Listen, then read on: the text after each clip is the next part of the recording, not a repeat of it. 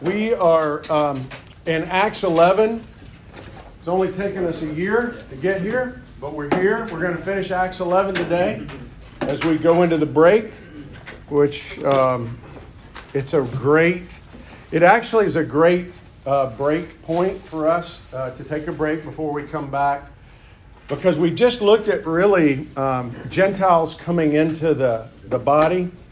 And um, going forward now, the church is just going to explode. We're going to see the missionary movement begin, where the church sends out people and, and churches spawn and respawn. And we're going to see the unfolding of God's plan uh, from the beginning of what He wanted to do and how He's wanted to bless the world. And so, just as a little recap, going back through Acts 1, remember in Acts 1, we saw this last week when we were doing our accountability. Jesus said, You will be my witnesses where?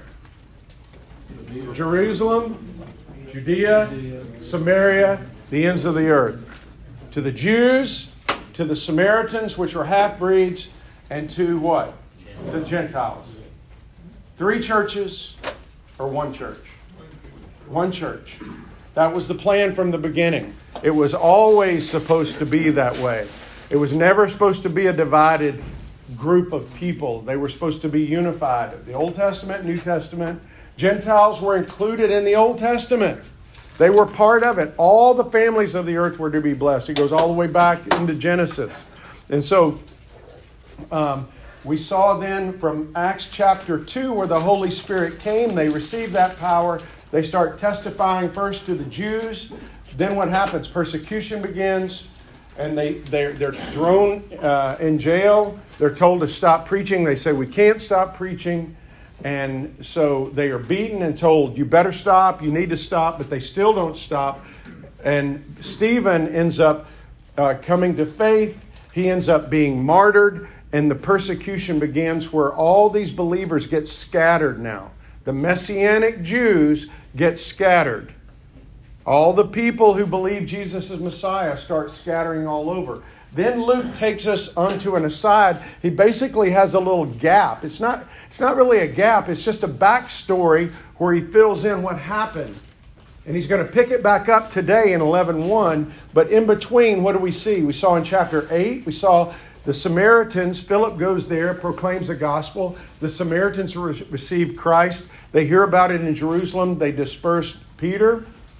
Peter goes there and, and goes, Whoa, wait a minute. We got uh, Simon the magician here, and he's not even a really a believer, even though he's already been baptized. And by the way, some people this morning were like, Well, I don't know if I'm ready to commit to be baptized. I mean, I know I believe, but I mean, and I'm like, if you believe, you should be baptized.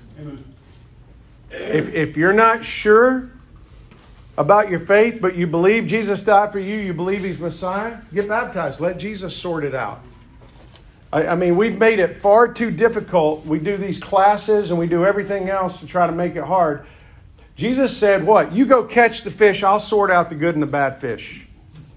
And that's what he did with Simon the magician in chapter 8. Simon was baptized right away. The Ethiopian eunuch was in Jerusalem on the way back. He said, Look, there's water. Let me get baptized.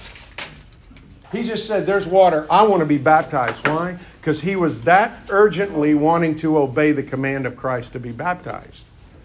That's the way we should be with all of his commands. If we know he says to do something and we haven't done it, we ought to want to do it right away. And so we see that in Acts 8. Then also, what we see uh, after that is we see uh, the uh, Ethiopian eunuch, like I just talked about. And, and so the Ethiopian eunuch wasn't a Gentile. He was probably a Hellenistic Jew who lived outside of Jerusalem. But then we see in Acts 9 the conversion of Saul. Saul's converted, and God says, You will be my chosen instrument to take the message to the Gentiles. And so we see that message there in 9. And then in 10, we see Cornelius. And Cornelius was the first Gentile. Cornelius, we've spent four weeks on Cornelius. Four weeks. Why? Because God thought his story was so important that he said it three times. It's repeated three times in a row. That's pretty important. You know, if Scripture says something once, it's important. If it says it twice in a row, it's really important. If he says it three and a times, you better clean the wax out of your ears and open your eyes and look at what's going on because he's trying to tell you something here. And so, as we look at this text today in 11 that follows the story of Cornelius, it kind of retells it and, and, and kind of unfolds what happens next and goes back to where Luke is progressing the church.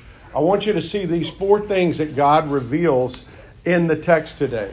The first thing is God reveals his plan for his children. He reveals the plan, what the plan is. I'm going to tell you what it is it's a chosen, unified people.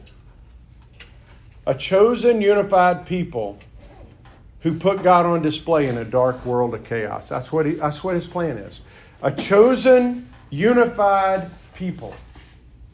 And that's why it's so important for people to know because I'm going to tell you, the Gentiles were not accepted by Jewish people.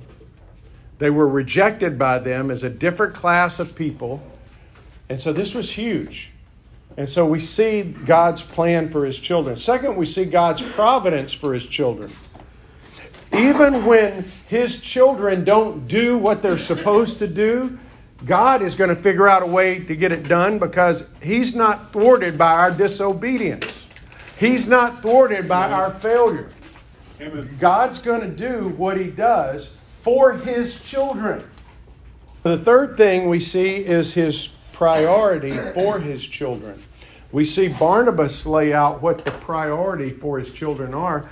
Uh, uh, what his priorities are when he goes up from Jerusalem and encounters these Gentiles who have come to faith. And finally, we see the proof of ownership of his children. How do people know we're God's? How do, how do they know you're God's, David Wilbert? How, how do they know? How do they look at you and then look at Chuck over here or look at some guy who's downtown that you don't know. And how do they tell you're God's child? If people can't look at you, I remember a guy used to say a long time ago, he said, uh, if you were arrested for being a Christian and a child of God, would there be enough witnesses against you to convict you? So, how do people know? We're going to look at that in the text. We see, we're going to see that. So, those are the four things his plan for his children, his providence for his children, his priority for his children, and his proof of ownership. These are my kids, okay? So let's read the text. And by the way, we're not going to spend a lot of time in 1 through 18 because it is almost an exact regurgitation of what we've already covered in 10. Almost exactly the same. So, just a couple of brief comments. That's going to be covered up in the first part, the plan for his children. So, let's read verse 11, or chapter 11, verse 1. Acts 11, verse 1. Now, the apostles and the brothers who were throughout Judea heard that the Gentiles also had received the word of God. So, when Peter went up to Jerusalem, the circumcision party criticized him, saying, You went to uncircumcised men and you ate with them. But Peter began and explained it to them in order. I was in the city of Joppa praying. I was in a trance. I saw a vision, something like a great sheet descending, being let down from heaven by its four corners, and it came down to me. Looking at it closely, I observed animals and beasts of prey and reptiles and birds of the air. And I heard a voice saying to me, Rise, Peter, kill and eat. But I said, By no means, Lord. So, what's the first thing we see here is that Peter had a vision from the Lord. We know that. We've already said it twice. This is the third time. Peter had a heavenly vision.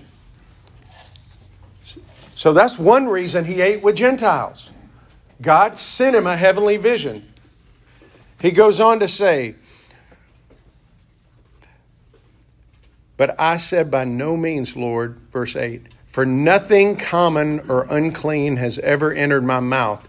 But the voice answered a second time from heaven What God has made clean, do not call common. So now he doesn't just have a vision from the Lord, he's got a command from the Lord. The Lord has commanded him, but he's just hearing a voice. This is not written down in text anywhere. It's not in the Torah. This is so beyond what he's ever been experienced to. And so he's still processing that. And behold, at that very moment, three men arrived at, at the house in which we were sent to, that were sent to me from Caesarea. And the Spirit told me to go with them, making no distinction. These six brothers also accompanied me, and we entered the man's house. And he told us how he had seen the angels stand in his house and say, Send to Joppa and bring Simon, who is called Peter. He will declare to you a message by which you will be saved, you and all your household. As I began to speak, the Holy Spirit fell on them just as on us at the beginning. What happened in Samaria was not like what happened in chapter 2. What happened in Samaria is Peter went there, he laid his hands on them, then they received the Holy Spirit. But in this case, guess what happened? He just is speaking, and the Holy Spirit came on. And then he says, probably one of the most important verses in this whole text. And he says, And I remembered the word of the Lord how he said, John baptized with water, but you will be baptized with the Holy Spirit.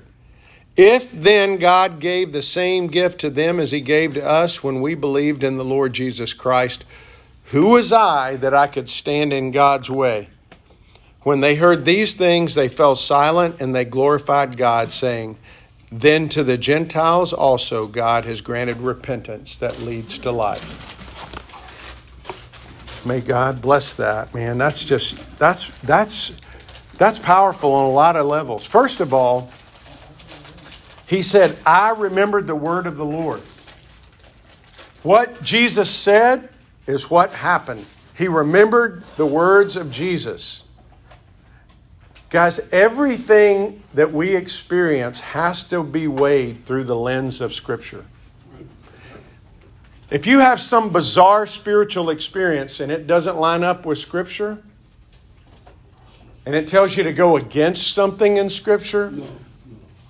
You know, people come up and they'll say, You know, God told me to tell you this. Okay. And people have done that. When people say that, first of all, my hair stands up a little bit because I just like, I God speaks through His Word. I've been following Him for, gosh, 50 years.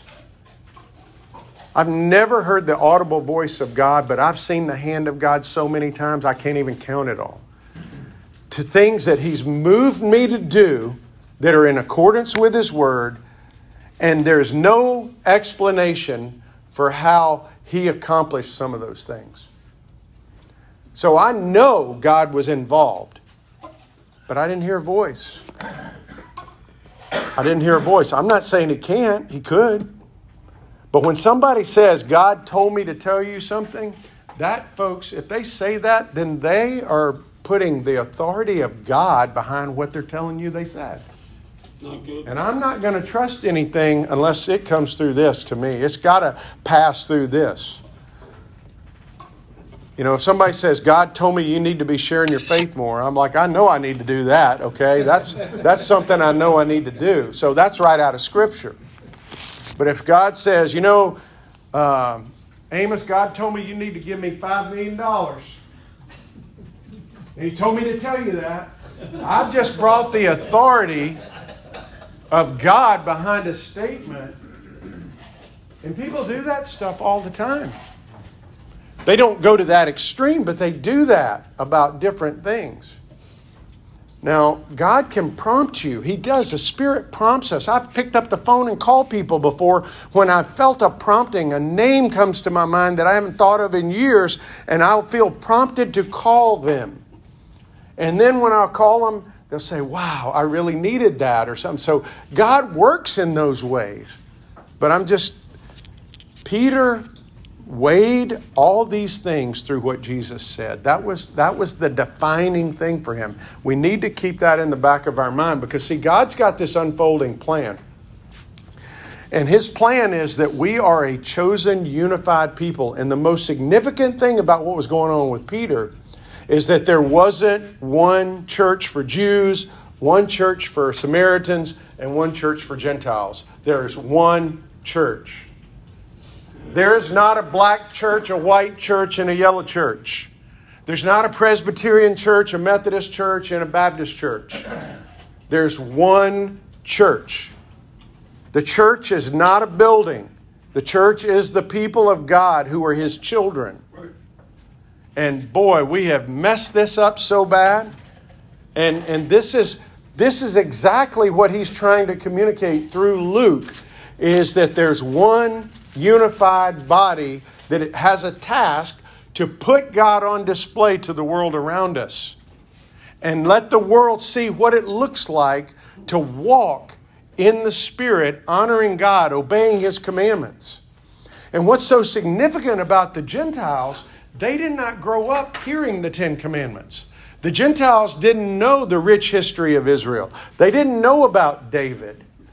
They didn't know about Abraham. They didn't know about Isaac or Jacob. Do you know most Jewish kids, by the time they're eight, have memorized about 80% of the Torah, the first five books of the Bible, back then?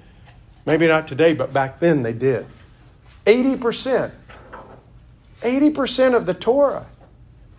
And now they're going to people that don't have that in their background. And one thing I think that, that they wanted to be clear about, that God wanted to be clear about, is that Christianity was not just another sect of Judaism. There was different sects of Judaism, and that was a real danger. And he wanted to make sure that there, there wasn't the Jewish part of Christianity and the Samaritan part, and that there was one unified church. In Ephesians 4, Paul says to the Ephesian church, he says, Walk in a manner worthy of your calling. He says that in several of his epistles. Walk in a manner worthy. What does that mean? What does it mean? It means to walk in obedience to the commands of Christ. You walk obeying Him because when you obey Him, you show you love Him and you trust Him. And you put Him on display to a world that could care less about God.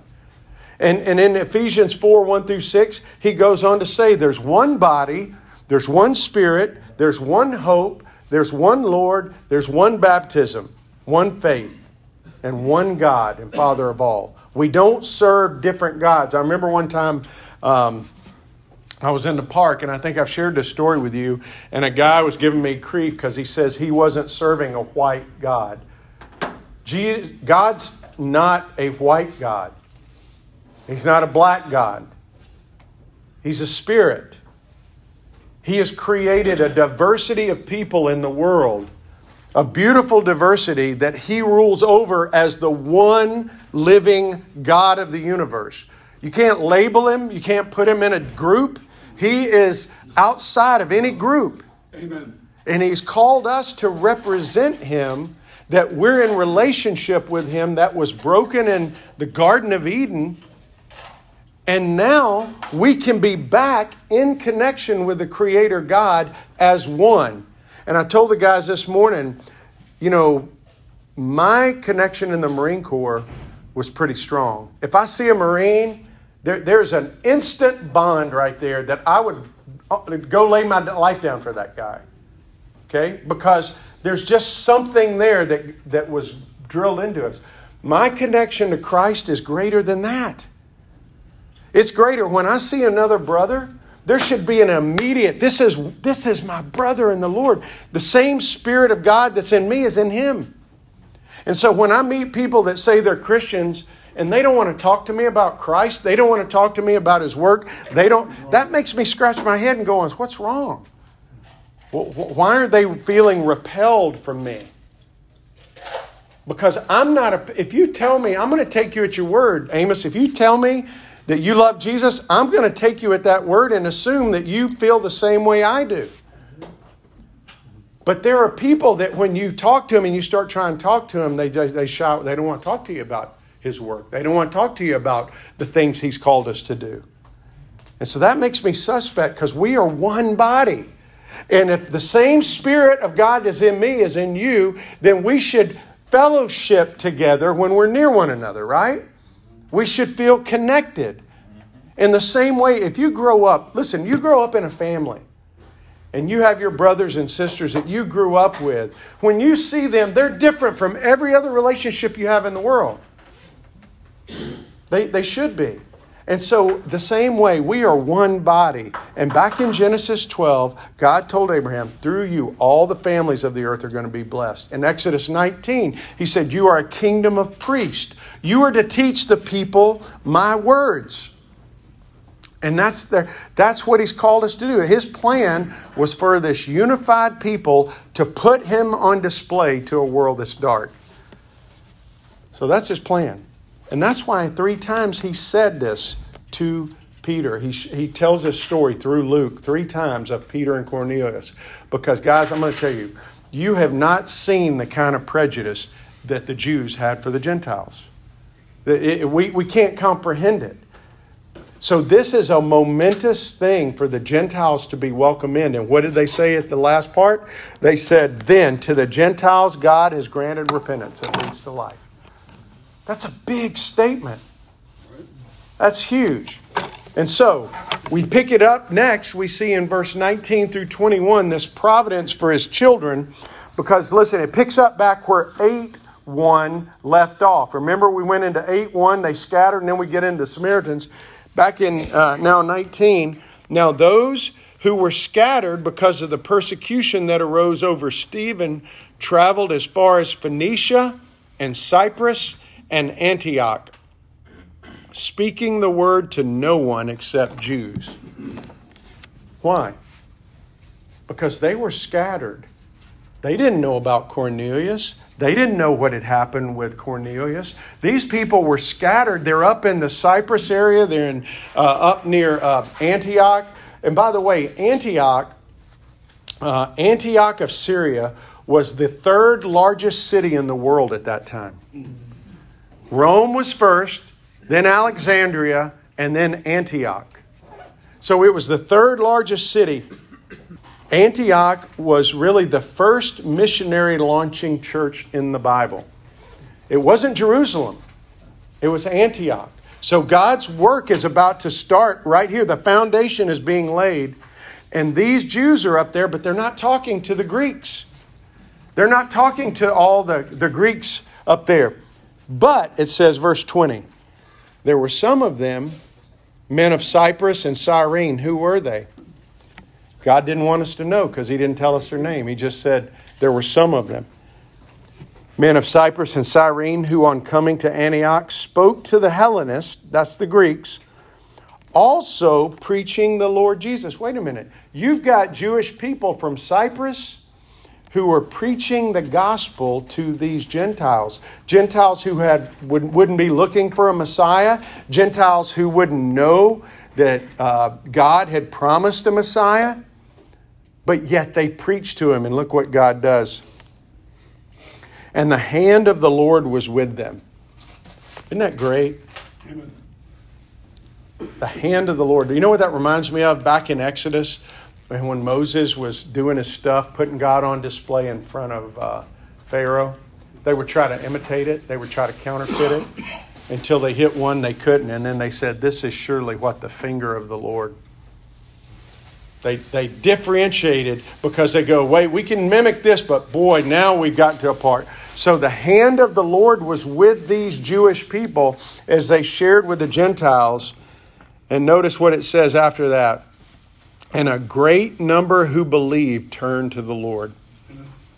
It reminds me of what Paul says in 1 Thess 1 9 when he talks about the Thessalonians who turned from idols to serve the living God. Why do we turn from? So, see, a lot of people think you just turn from sin. No, you turn to serve the living God. You don't just turn to get a ticket stamp to heaven. You don't just get a ticket stamp not to go to hell. You turn to serve the living God. That's what they did, and that's what Paul said. When he came, all right, I'm sorry, go back to verse 22. The report of this came to the ears of the church in Jerusalem, and they sent Barnabas to Antioch. Now, why do you think they sent Barnabas? You know where Barnabas was from? Cyprus. Yeah. He would have grown up around Greeks. I want to tell you something. There people who grow up in one area and never leave, like the people who grew up in Jerusalem and never left Jerusalem. They had a lot of self importance. I see this in my own city home. When I grew up in a small town in Mississippi, I go back there, and you got people there that serve on committees and boards and serve on things, and they've never been out of that small little town. Only about 40,000 people in that town. You would think they're the president of the United States, the way they think about some of the decisions they make. They've never been outside of that little city. And I, I, I learned really quick when you go to other parts of the world, you realize how small you are. You go and you think you're somebody till you go and you see people and you go, wow. Look at, look at all these people and what they do. Look at this over here and how rich the world is and how you, if you just stay in one area and you never think outside of that box, you can be very self important. And that's what happened in Jerusalem with these religious leaders. And they're sitting there. And so these people, they send Barnabas up there who grew up in that area. And he goes back up there, verse 23. When he came and he saw the grace of God, he was glad, and he exhorted them all to remain faithful to the Lord with steadfast purpose. So now we saw the plan of God is what? A chosen, unified people to put God on display in a world of chaos. We saw the providence of God. You got Jews that aren't telling the Greeks about Jesus, but God has somebody else there to tell him anyway. And now we see his priority for his children when Barnabas tells him what? He says, remain faithful to the Lord with a steadfast purpose. In other words, what he's saying is, know his word and follow his plan know His Word, and follow His plan. I just can't understand the Bible, Doug. Okay? You got to read it if you're His. That's how He communicates with His people. I want to read a verse to you that you may have read, but I wonder if you've thought about it in the right context. 1 John chapter 2. I want you to listen to what it says about knowing God. 1 John, the last book, was right before. Uh, First John's right before uh, Revelation there. First John 2, verse 24. Listen to what it says. Let what you heard from the beginning abide in you. That word abide means to walk with, like in connection with. So when he says, let the word you heard from the beginning walk with it, be connected to it, be associated with it.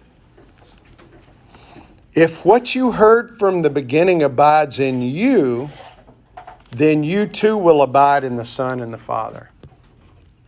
So, what's the connection there? If the Word is in you, then you're going to be in the Son and the Father. You're going to be connected. If the Word's not in you, you're not.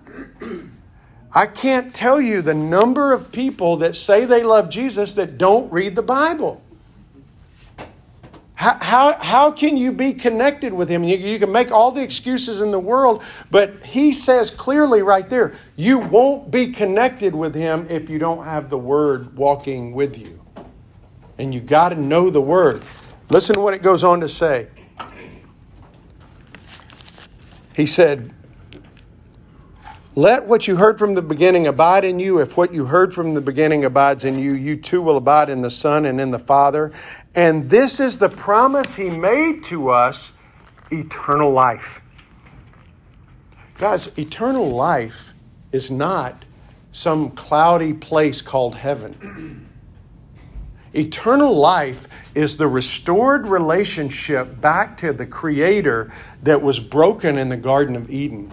That's what eternal life is. The, the, the benefit of that is we don't die. These bodies pass away and we get new bodies, but the eternal life is not in some distant place. Eternal life is the connection with God that He wants us to have with Him, that was broken because of the garden. And you can't have that if you don't have the Word in you, because without the Word, you can't have faith, because faith comes by hearing, right? right? And hearing what? The Word. And so the Word is such an important part. Know His Word, follow His plan. Barnabas says, remain faithful to the Lord with steadfast purpose. He's telling us the priority for God's children know His Word, follow His plan. And you know, we see that a lot with our, our own kids. When they're young, I, I remember I always wanted to know what the plan was for the day with my dad. My dad, when I was really young, I'd, I'd help him. What are we going to do today, Dad? What are we going to do? I'd ask him. I wanted to know the plan, and he would tell me the plan. As I got older, I would make my own plans. As a teenager, I didn't consult my dad about what I was going to do in my day. That's not the way it works in the Christian life. Do you know he owns you. When you wake up in the morning, every morning I wake up, you know what I say? The first thing out of my mouth, Lord, I'm yours.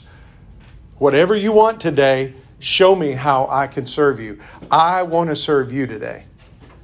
Now, do I always do that? No, I blow it. I let selfishness come in and I make mistakes and I have to repent of it. But I, at least I want to start my day off acknowledging He owns me for the day. He owns us, He, he bought us. And we should start every day saying, Lord, I'm yours today. Whatever your plan is, that's my plan. That's what I want. Help me to serve you today. And so Barnabas goes up there to Antioch. He sees all these people. And by the way, the language there, go back to Acts uh, chapter 11. When, when it says a great many people were added to the Lord, that's a monumental number of people. That is not just a, a handful of people. It was a huge crowd, a huge crowd. And so Barnabas sees this and he goes, Wow, I got to get some help. I can't handle all this. I know exactly the right guy to go get. You see, he had been with this guy in Jerusalem named Saul. And this guy in Jerusalem had a calling from God to what? To lead and teach Gentiles. And so he goes and searches for him. It wasn't an easy search. In the text, you read it, it sounds like he just found him really quickly. No, he had to search for Saul. He found him, and it says, when he found him, he brought him to Antioch. And for a whole year, they met with the church and they taught a great many people. And in Antioch, the disciples were first called Christians. That was not a good term, it was a term of derision. The, the, the ending there is Ianos, and Ianos was added to Christos. And Ianos means a party of, like a part of, like, like a political party. It's kind of like a party of Christ. But it really, literally meant a party of people that talked about Christ. That's what it meant to those people. And it was derisive. It was a derisive term. It was uh, not a nice term. And Christians didn't usually refer to themselves as Christians. It was what the Greeks called them. Those are the Christians. They're in the party of Christ. And so they were called Christians, belonging to the party. Paul, the chosen instrument, he got him and they taught him for a whole year. And so we saw the plan for the children, a chosen, unified people putting God on display, the providence, even when God's children didn't teach and preach the way they should, other people came in. He had others that he raised up to do it. By the way, God does not let one person's disobedience keep another person out of the kingdom. In other words, if Chuck is supposed to share the gospel with Bob, but he doesn't, and I, I God's going to bring me or Jeff or somebody else into Bob's life, just because he's disobedient doesn't mean he's going to go to hell. That's what I was taught growing up. If you don't do this, he's going to go to hell because of you. That's wrong. That's just, that's insane. God's going to eternally condemn you because of what he did over here. No, that's not true. God's children are going to be gathered And he, that just like he did with his providence here, when these people were only speaking to Jews, he goes, I got these other people I'll bring in. Then we saw his priority is what? To know his word and follow his plan. And finally, what's the proof of ownership? We see it here. In those days, it says, verse 27, prophets came down from Jerusalem to Antioch. One of them was named Agabus. He stood up and he foretold by the Spirit there would be a great famine over all the world and this took place in the days of Claudius. And in other writings, we know that around 45 to 50 AD, that there were famines that went through during the reign of Claudius. So the disciples determined everyone according to his ability to send relief to the brothers living in Judea, and they did so, sending it to the elders by the hand of Barnabas and Saul. So, how did God reveal his proof of ownership in these people? Well, he goes, okay, I got this famine that's going to happen. That'll be a good opportunity for these young believers to, to give because when you give your money, especially in agrarian culture, when you give your money, your heart is where your treasure is, right? Scripture. Your heart is where your treasure is. So for them to give, it was a sacrificial giving, but they gave according to their ability. They gave according to their ability. But notice who decided that they should give. Was it Paul? Was it Barnabas? Who was it? It was them. They were the disciples. So apparently, Paul and Barnabas had been teaching them and on their own, by the Spirit empowerment, they said, Hey, there's brothers in Jerusalem who are in need. We need to send money because things are tough there. Let's send them money. In Ephesians 2 8 and 9, we, we are very familiar with that. Most of us are. For by grace you've been saved through faith. It is not of your own doing, it's a gift of God, not a result of work that any man may boast. But a lot of times we don't add 10 in, for we are his workmanship, created in Christ for good works, which God prepared beforehand that we should walk in them. See, you're not brought into the kingdom to just sit and consume. You're brought into the kingdom to be a contributor. These people showed the proof that they were God's by saying, We have brothers in need. Let's step up and let's send them some money and help our brothers. The very brothers that question whether we were even valid enough to be in the kingdom. You think about that for a minute. The very people they're helping are the people that question whether they should even be in the kingdom. And they did it because God prompted them to do it. 2 Corinthians chapter 9 verse 6 talks about giving. I don't you know, you know what a lot of Christians do today? We tip God. Something good happens, I'm going to give a little bit of this to God. Just like good service from a waiter. And we tip God instead of giving to help his kingdom, giving to further his kingdom work, giving to help brothers in need. Listen to what Paul says to the Corinthian church. 2 Corinthians chapter 9, looking down at verse 6. The point is this whoever sows sparingly will reap sparingly. Whoever sows bountifully will reap bountifully. Each one must give as he's decided in his heart, not reluctantly or compulsion, for God loves a cheerful giver. God's able to make all grace abound to you so that having all sufficiency in all things at all times, you may abound in every good work. As it is written, He has distributed freely, He's given to the poor, His righteousness endures forever. He who supplies seed to the sower and bread for food will supply and multiply your seed for sowing and increase the harvest of your righteousness. you will be enriched in every way to be generous in every way, which through us will produce thanksgiving to God. For the ministry of this service is not only supplying the needs of the saints, but it's overflowing in many thanksgivings to God. 3 John, right before uh, Revelation. You go to 3 John, verse 8. You know what John says about giving? He says that when you give, you are a fellow worker of truth. 3 John 8.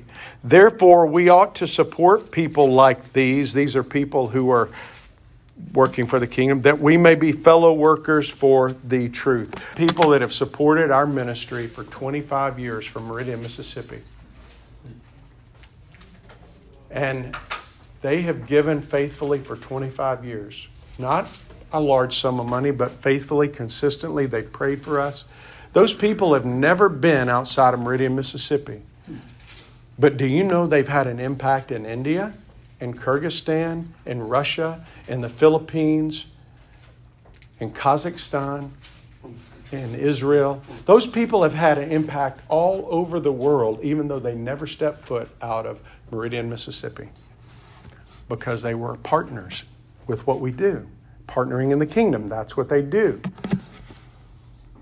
Listen, you're either a goer or a sender. You got to do one or the other.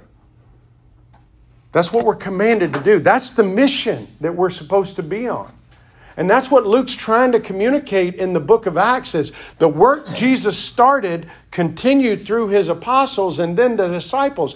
And notice that when uh, Barnabas went up there to affirm these believers, it wasn't an apostle. Barnabas was not an apostle. He was one of the guys that was sent up there. So the work is transitioning from the 12 down to the people. And then notice that it wasn't even Paul or Barnabas that commanded them to give money. These disciples decided to do it. Why? Because they saw the value. The disciples determined everyone according to his ability. They didn't compare with each other.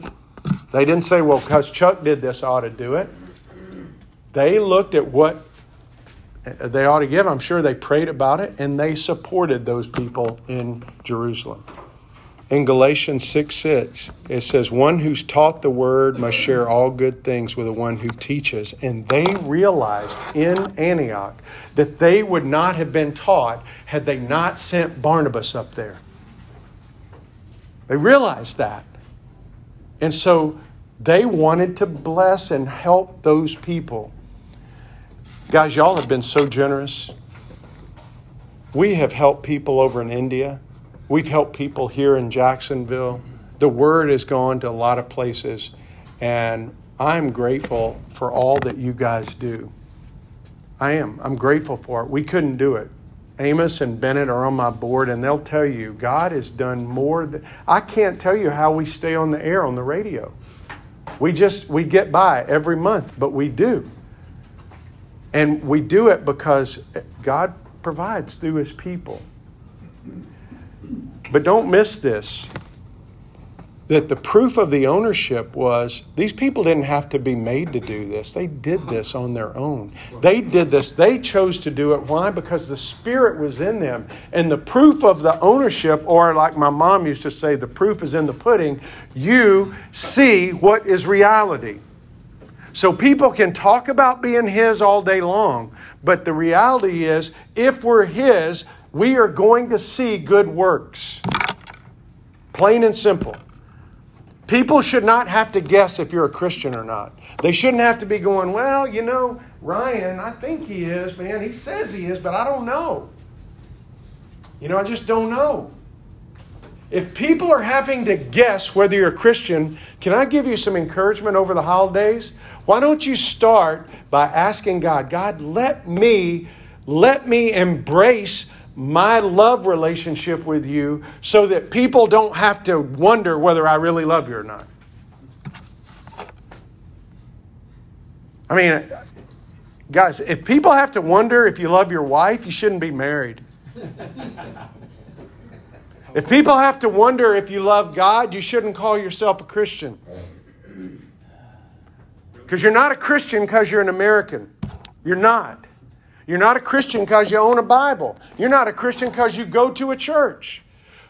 You're a Christian, that term of derision, you're part of the Christ party if you love Him and He lives in you. Plain and simple. Amen. That's it. And if He's yours and you're His, His proof of ownership is going to be seen. It's going to be seen. Just like any, any product that's put out by somebody, you can tell who owns it. And you can tell a fake from a real one too. Pretty quickly. Maybe not at first, but you don't have to spend long around it until you can take tell it's a fake. Jimmy, if I brought you a, a knockoff Meucci, could you tell the difference between a real Meucci pool stick and a knockoff?